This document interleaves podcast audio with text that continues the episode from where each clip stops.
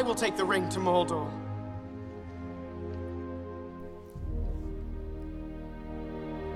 That scene that you just heard is hopefully recognizable to you. If you're not familiar with it, then I suggest you go out and watch the entirety of that film and then watch the other two that come after it. And then maybe you could go and watch the other three that are supposed to be a prequel to it but came out years and years later.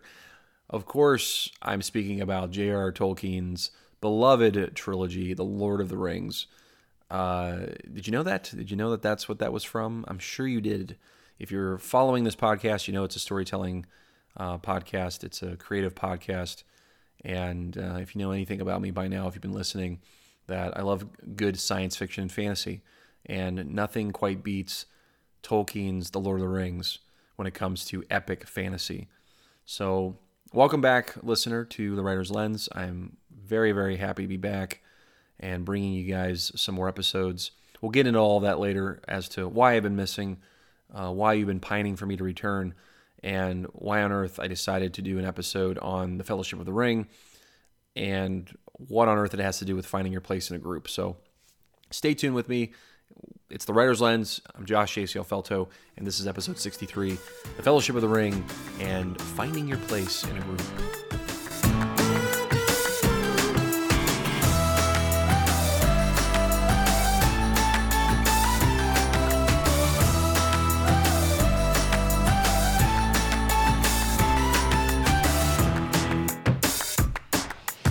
So it's good to be back.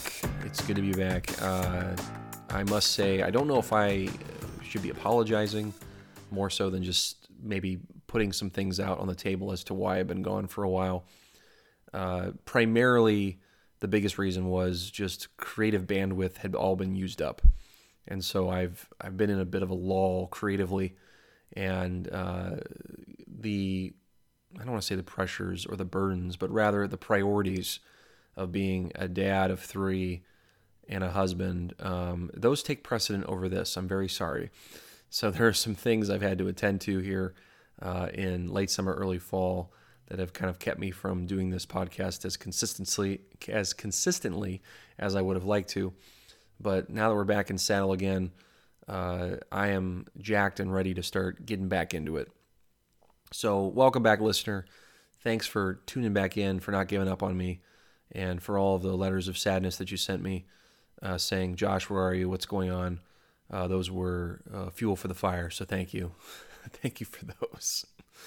But on a more serious note, uh, The Fellowship of the Ring, one of the great epics of the last hundred years. Uh, the the books are great in their own right. The films, to me, were my first introduction to Tolkien's uh, epic tale. Uh, I just feel like I'm going to use the word epic a lot during this episode, so just just bear with me about that because it is epic. The Lord of the Rings is an epic story. It's a it's one of the original epic fantasies I think of the last uh, you know hundred plus years or so, and for good reason. It is filled with just about everything you could think of that has fueled the fantasy genre for about that time as well. Orcs, dwarves, hobbits, goblins, demons, uh, wraiths uh, you know, ghostly figures, uh, elves. Did I mention elves? I might have mentioned elves. I'm not so sure.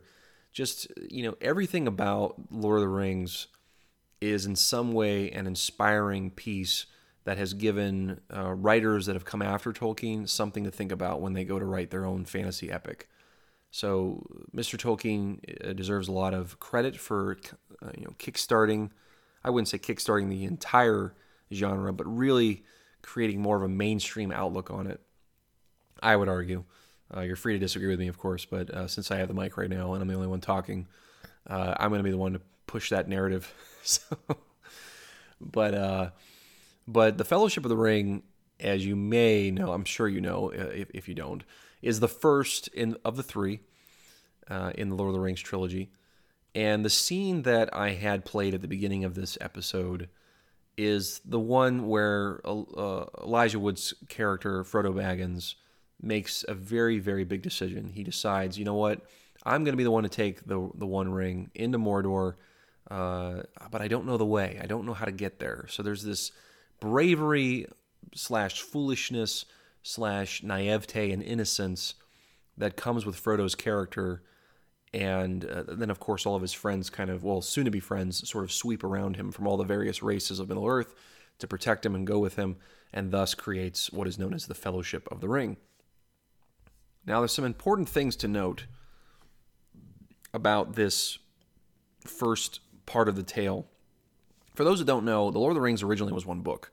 Okay, it was just one big, gigantic, monstrous book that Tolkien's publishers were like, "Look, you need to you need to split this thing up. This is huge. Okay, you can't just you know write a 900 some page book or whatever it was at the time. Uh, you gotta you gotta split this thing up somehow. So conveniently, uh, you know, they were able to split it up. And the first book, of course, The Fellowship of the Ring, is primarily about the initial struggle of the good guys and how they have to band together and figure out how they're going to stop the rise of Sauron, who is the bad guy of the story. Uh, he's trying to get the Ring of Power back. And in order for him to fully materialize and not be a giant, creepy looking eye anymore made out of fire, he has to get his ring back.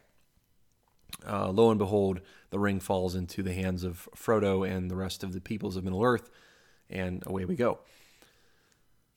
But what's significant about this is that Tolkien understood the need for people to come together in a common interest for a common goal.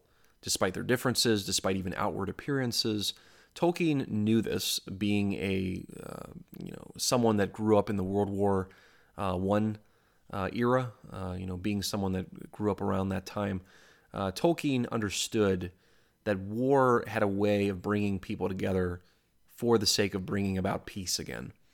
And a lot of that runs through the story of the Lord of the Rings because there is this overarching theme that it's good versus evil, that the good guys and the good gals have to come together and realize that in order to at least live in somewhat of harmony, they have to come together to fight the bigger threat, which is the evil Lord Sauron, which is the forces of Mordor, the you know the demons, the goblins, the orcs, uh, those guys have to be dealt with, and they and we can't do it all on our own. So we have to come together in like a coalition of some sort. So it begs us the question, you know, what's a fellowship? I mean, is it something you put on paper, you write it out, you say, okay, here's our contractual obligation, we're all going to work together, uh, we're going to sign this peace treaty that we're not going to fight each other, and we're going to, you know, men, dwarves, elves, hobbits, we're all going to get together and fight the bad guys. Well, a fellowship, by definition, is some sort of association uh, of people who share the same interest or goal. Okay, so you might you might say that this also applies to people who join a private club or an organization. So there's this concept of exclusivity involved, you know, even though there's there's inclusiveness. So you can be included as long as you share our interests and goals, and then it's kind of exclusive from from there, you know, from there out. Uh, so the Fellowship of the Ring, the, the titling of the book, the titling of the movie, if you will, is all about the exclusivity of the folks involved, but relies on the inclusiveness of getting everybody involved who should be. So, again, you have the different races of Middle Earth that have to come together and represent uh, their, you know, specific races to fight the bad guys.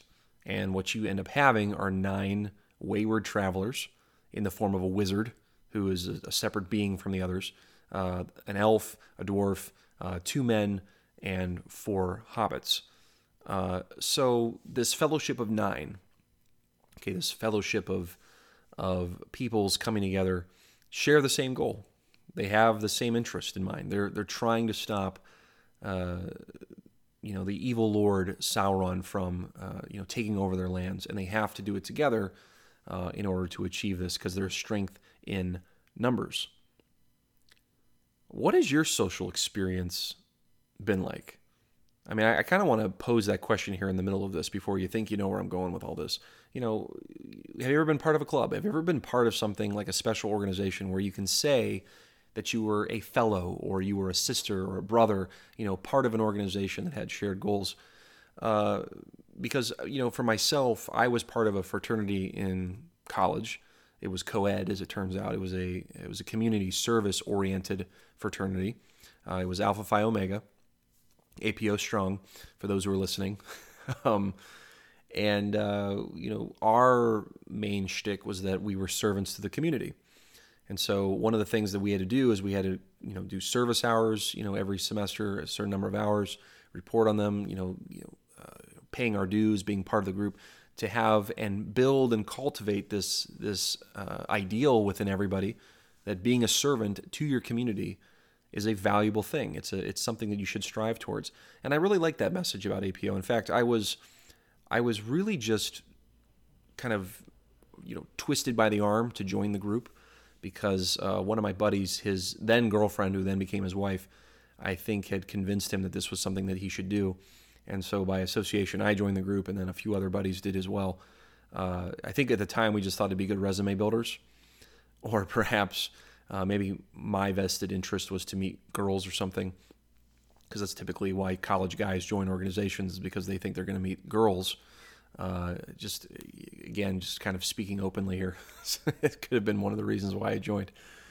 Uh, but but to be accepted in, okay, to be accepted in I mean, that's something that people search for in life. They want to be part of something, they want to be accepted. I mean, a, a prime example of this are, is just children. Okay, children want to be accepted, and it starts very, very young that they want to be accepted. And they want to be accepted by their parents, first and foremost, the ones who help them lay their heads down at night. These are the people that they are looking towards first. Do you delight in me? Okay, do you care about me? You know, do you accept me as as your own? Uh, you know, is this good? You know, am I good? Am I good in your eyes? You know, am I delightful in your eyes? Am I someone that you in, that you don't mind giving time to? Okay, kids start very very young. Uh, we start very very young, I should say, just as human beings in general, needing acceptance. We want to be accepted by the ones directly over us. There's this desire, this connection that we're looking for and this goes on for the for our whole lives. I mean, I, I could you know kind of you know, branch off and, and go down a whole other path on the idea of acceptance as a as a child, uh, but we we do want to be part of a group, you know, or, or we want to be accepted by someone that we deem to be uh, someone we want to be like, even, or be mentored by, or be guarded over. You know, we want to be accepted. This is a huge part of human nature that we feel just drawn towards. So as we get older, we can choose our groups in some sense. We can choose to be part of a fellowship, if you will. We can choose to be part of something. Or we actually can be placed in groups by others, sort of by association. Uh, so, what do I mean by that? By choosing groups or being placed in them? So, I think about, again, going back to my experience, you know, choosing to be part of APO. Okay, I chose to be part of that fraternity. I wasn't, uh, you know, dragged there and said you have to sign up for this. You know, you have to pay your dues. You know, you have no way out. You have no choice in the matter. No, I had a choice. I could have I could have left at some point, but I liked it. You know, I liked being part of it. It was a cool organization. There were some good people that I got to meet in it. Most of my friends were in it too. Uh, so it was it was a good experience, and it made me want to stay in it because I was connected to people in it. So I got to choose that group, just like I, I chose to be a basketball player. I chose to join the baseball team. I you know I chose to be part of uh, you know I think was the uh, National Honor Society when I was uh, in high school. You know I could have chose to you know get out of that if I wanted to or something. So what is this other end of it about being placed in a group against your will? You know what is what does that kind of look like? Well, to kind of unpack this idea of being placed in groups by association, we all judge other people, right? Okay, there's just let's also just accept that okay? Speaking of acceptance let's accept the fact that we judge others. We just we just do okay? We we try to be better about it but we're always kind of sizing up other people.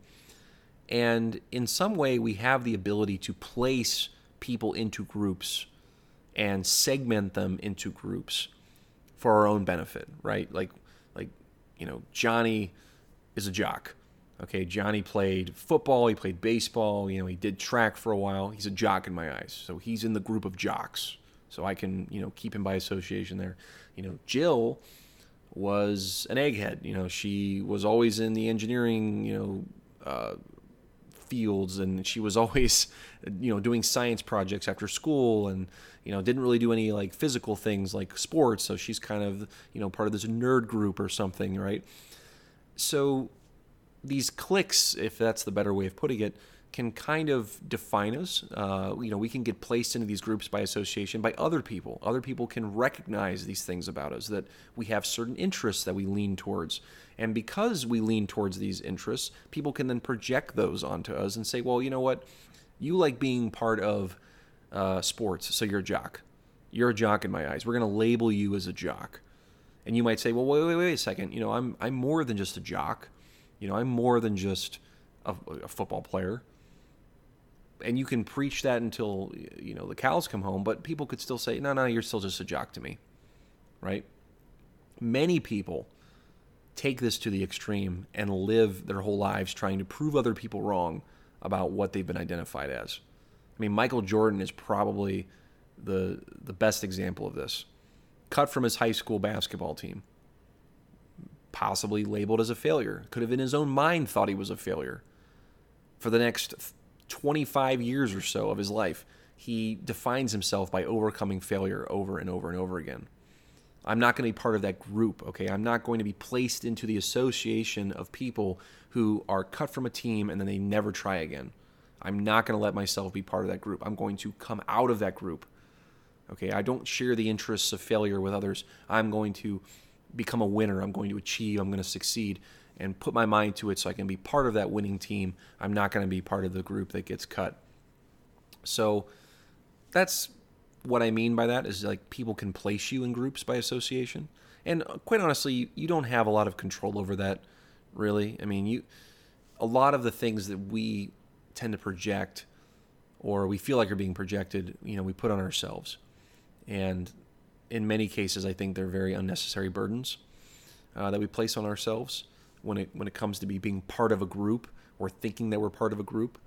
In fact, if someone tells us enough that we're dumb or that we're stupid or that we're not capable, we can start to believe it. And then we start to believe that we're part of a group of people that are either too dumb or too stupid or, or can't figure these things out on our own. We will, we will believe that. We actually will believe that. And we will be placed in that group because we've come to believe it because we've heard it so much.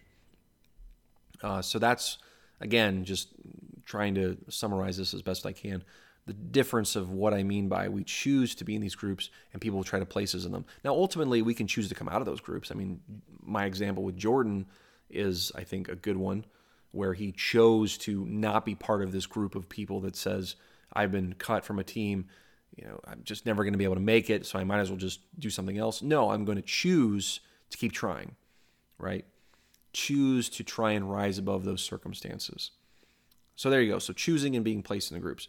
Now, getting back to the Fellowship of the Ring, uh, after uh, you know, after kind of laying a little more framework down here, Fellowship of the Ring establishes the fellowship as being a voluntary placement. Okay, the members are actively choosing to be part of this group, which again keeps with the correct definition of the term fellowship, is that they're part of this group that is exclusive, but it's inclusive based upon the different races being represented. Uh, they're going to go and fight uh, the forces of Mordor. Uh, in which case, it, it may have been strange, again, uh, and this is why I think it's good that it was the Fellowship of the Ring and not something else like maybe the Ring Draft, right? or uh, the Volunteers of the Ring. Okay, you know, you don't you don't hear that. That wouldn't have been a very good title. I'm sure if Tolkien would have come up with that title, his publishers would have knocked it down immediately. At least I, I would think so. so this this idea of choosing it and being part of this fellowship that is exclusive uh, yet inclusive based upon the you know the shared interests, the shared goals. It's a fitting title. Okay, it's a, it's a fitting title for this part of the story because the story is ultimately about the nine of them trying to to keep together, trying to, to keep the vision in front of them. Because as we all know, as the story unfolds in the Fellowship of the Ring, it starts to break down. The shared interests and the shared goals begin to shift a little bit. You know, some of the members aren't so sure if this is such a good idea anymore, and, and some of the members are sort of feigning away, and, and one of the members uh, becomes very jealous of Frodo being the ring bearer.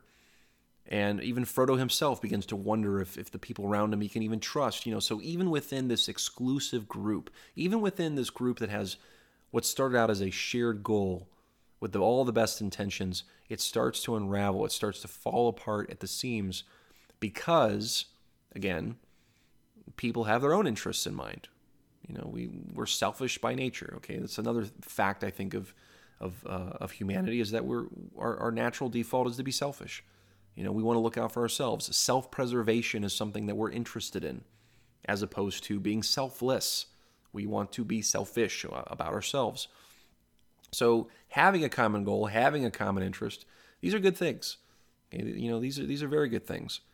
And uh, you know, what nobler goal uh, especially for a fantasy epic, is there to have where you band together with different people groups to fight the ultimate bad guy of the place where you live. Okay, just a great and noble goal, right? Just a, a great and and uh, and good thing to do. But as I said before, all of that begins to change as the story unfolds, as they begin to meet adversity the selfishness begins to arise. The self preservation begins to come out. Maybe this isn't right for us. Maybe we shouldn't be in this together. Maybe we should turn back. Maybe we shouldn't have even left, uh, you know, uh, the Shire, you know, as, as, the hobbits begin speaking to each other. Maybe, you know, we could have gone back. Maybe we could have gotten a whole army to come with us. A lot of these doubts and questions begin to surface when adversity starts to strike because now the vision is being challenged right? The, the shared goal, the shared interest of the fellowship is being challenged. So the group becomes uh, in danger of, of falling apart. It, it becomes uh, weaker in some sense. And I think this is why, in any group that you ever have, it's really important to not just have vision, but to have a leader. There has to be someone that is willing to serve the others by being, I don't want to say a glorified cheerleader because that's not the right way to put it. It's the person who keeps the vision alive. So like the CEO, okay, the president, the you know the the king or the presiding person over an organization. That's why it's so important that we have leaders. We have to have leadership. We can't just say that everybody come to the table and everybody speak up and say whatever it is they want to say and then we'll just come to a decision. No, you have to have someone that, that sort of breaks the comp you know uh, i don't want to say compromise is the right word someone who who who breaks the ties okay who says yes we're going to go with this direction. We're going to go that direction. This is the vision that that that uh, that we're going to go with. And in many ways gandalf is the is the vision keeper of the of the fellowship. You know he is the wizard of the group. You know he's the wisest. He's the i don't know is he the oldest? I'm not so sure. Lord of the rings fans if you're listening fact check me on that because i'm not going to do it mid mid uh, podcast here and check Gandalf's age versus maybe Legolas's. I don't know who's older because uh, I know the elves are, are immortal, but I think Gandalf is too. I'm not. Again, I apologize to all the all the Middle Earth fans listening who are just like, "Come on, dude, why didn't you know this?" Uh, but but there has to be somebody within the group that keeps the vision alive, who has the shared interests of the group, keeping it at the forefront and reminding everybody why they're in this thing in the first place. Um, that's why the roles of leaders are often glorified. Uh, people within the group will often look at leaders and think, "Wow, it'd be so great to be the leader because look what they get to do. They get to lead other people. They, they, they, they raise them up. It's not an easy job. Okay, it's not an easy job to be the leader. Um, you know, even at home, uh, you know, I had mentioned being a dad and and and you know being a husband and having other priorities outside of just this podcast one of the most, uh, you know, I think taxing things for me or burdensome things for me at times can just be, you know, trying to eliminate sort of the doubts I can have about, well, Josh, are you leading and serving your family well? Right? Are you, you know, are you serving your wife well? Are you stewarding uh, your money well? Are you, you know, building foundations for your children that they will be able to make you know good decisions as they get older? Are you modeling good examples for them? Uh, you know, being in those positions, having those roles to be a leader, it's it's not a it's not something you can just fall asleep at the wheel on. Because if you do, what do you think happens? The group falls apart, the vision falls apart, it becomes broken in, in many different places. So this vision casting within the fellowship, there has to be a leader. There has to be someone within it that continues to keep the vision alive. And that's what's really interesting about the fellowship of the ring in this story is because as as you all well know, Gandalf takes a plunge. At one, at one point in the story, he he's gone. You know, he sacrifices himself in order to get everyone else away. And shortly thereafter, after he's gone, after he has uh, left the group by fighting off the Balrog, uh, the group slowly begins to unravel. It slowly begins to fall apart. Boromir uh, betrays them. He gives in to the seduction of the One Ring. Frodo begins to realize that he can't trust everybody. He thinks he has to go off on his own. Uh, everyone else kind of goes off on their own as well. There's this great test at the end of the film, at least, where Aragorn is tested before Frodo.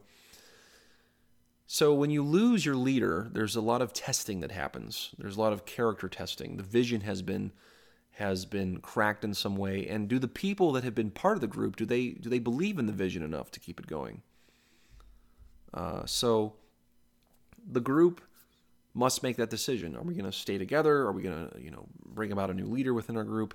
We need to figure these things out because, and on to my my last point of this podcast, which I uh, I hope is is uh, received well, is that the reason why the Fellowship of the Ring, as well, is such a good story, and the reason why it works so well, is because of the diversity of the characters.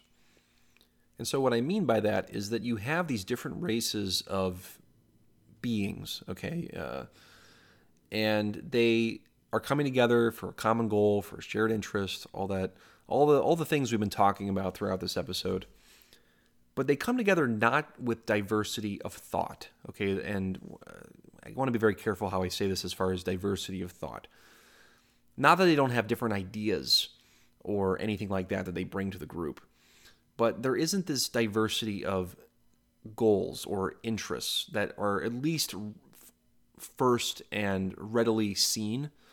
There is the overarching goal of we have to come together to destroy the ring, so we're all going to band together. So everyone shares in that big goal.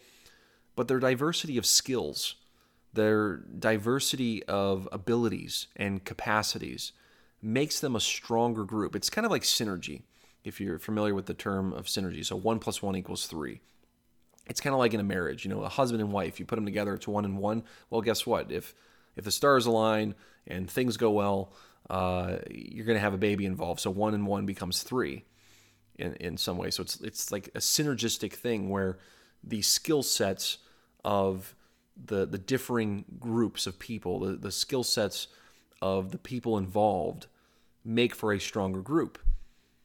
And I think there's a lot of narrative out there right now about how uh, we have to have such diversity of just what we see on the surface instead of looking at the diversity of skill sets and the diversity of uh, capabilities and capacities. Because when you have diversity of skill sets and you have diversity of capacities and abilities, it becomes a much more fruitful experience because people can share and exchange with one another what their skills are and show other people what their skills are that they can go, oh, you know, that's that's really something. You know, I I never would have, you know, considered that, or maybe that is the better way of doing something. Uh, you know, and and again, you could use the example of the United States. You know, the the incredible diversity of America uh, when it comes to skill sets and, and people groups that come together uh, to become the melting pot that we are. Uh, it's it's on a macro and on a micro level. This idea of diversity of skills and the strength of it. Because I think that the false narrative is diversity becomes strength uh, even when it's ideology. And I don't think that's true at all. Diversity in ideology is a, is a shaky foundation. Uh, we have to have the same overarching, uh, you know, sort of horizon that we're that we're headed towards. Uh, if we have different horizons that we're going towards, then things begin to fall and unravel very quickly, as they did in the Fellowship of the Ring. Once other interests became involved once uh, you know selfishness took hold or you know people had different plans for what they would do with the ring the group fell apart you know everything began to you know again like i said crumble from within so this diversity idea of skills and abilities that's really what matters. And that and that transcends you know male or female. It transcends you know even race. I mean i think the lord of the rings is a great example of different races coming together and working well together. Okay elves and dwarves who historically don't really like each other that much. And even men who aren't really trusted by the elves and the hobbits who are kind of frowned upon because they're small and they're you know like what can they do right like they're not warriors they're not fighters like what are they going to be able to do and yet somehow through the diversity of their skill sets, they're able to do a lot of really impressive and great things uh, throughout the story and grow as well. You know, being able to see what the other uh, folks can do. So I, I'm a big, big proponent of that. You know, this idea of you know multifaceted characters and the exchange of their skill sets to make for a really compelling story. Because how boring would it be if the story would have been about all elves? taking the ring to Mordor, and you don't get to see any hobbits, you don't get to see any dwarves, you don't get to see any of, of the of men. Okay, now some people might like that if there's just elves, but I wouldn't, right? Like, I mean, I wouldn't. I'd want to see what happened when you mix all the different races together. I'd want to see what happens when they are forced to work together and to use their their differing skills together to fight together because there's some really really good scenes uh, beyond just the Fellowship of the Ring where the different races are fighting together to to beat the common enemy. So so that's that's my analysis of this this concept of of the fellowship. Uh, and you know this this idea of finding our place in a group, finding acceptance, being part of a group that's inclusive but also exclusive in some way, having diverse skill sets that we bring to the group that, that people may have never seen before. Uh, you know, all of these things are just just overflowing in this in this fantasy epic, and I and I love it for that. I just absolutely love the story because of these reasons, and why I think it's such a great great tale uh, to begin with. Plus, this time of year, it's it's towards the end of the year. It's getting colder here in uh, the Midwest, and I always get an itch to watch the trilogy. I don't know if I'm going to have the ability to do that uh, this year. Having three small children, it seems to be an impossible task. I would have to do it really, really late at night, and I'm pretty sure I would fall asleep by 10 o'clock. So, may not happen this year. It may not happen, but if you want to, uh, you know, pray for me, send me a sympathy card. Maybe at one point I'll get to watch the the whole trilogy in order again, the extended edition as well. so, anyway, could be a good cure for insomnia too, at some in some in some way. But uh, anyway, so thanks for thanks for coming back on here with me, uh, guys. Uh, appreciate you just kind of sticking it out. I actually have a little bit of good news before I let you go here. Uh, my last month in October, even though I released one episode, I had an incredible amount of downloads. Uh, one of the best months I've had in in many months, actually. So uh, thank you for tuning in. And anyone who's new to the podcast who was like, okay, this guy just released an episode in October. Where has he been? uh, well, I'm back, and I appreciate just the support and whatnot. So, so we're back on the Writer's Lens. Thanks for tuning in. I hope you enjoyed this episode. As always, I'll say like, share, subscribe. Let someone know about this storytelling creative podcast. They might enjoy it as well. And as I've always said, you can reach out to me. Let me know if you enjoy or not like. Uh, you know, cruel comments are always welcome. I just may not respond to those as, as opposed to the nicer ones.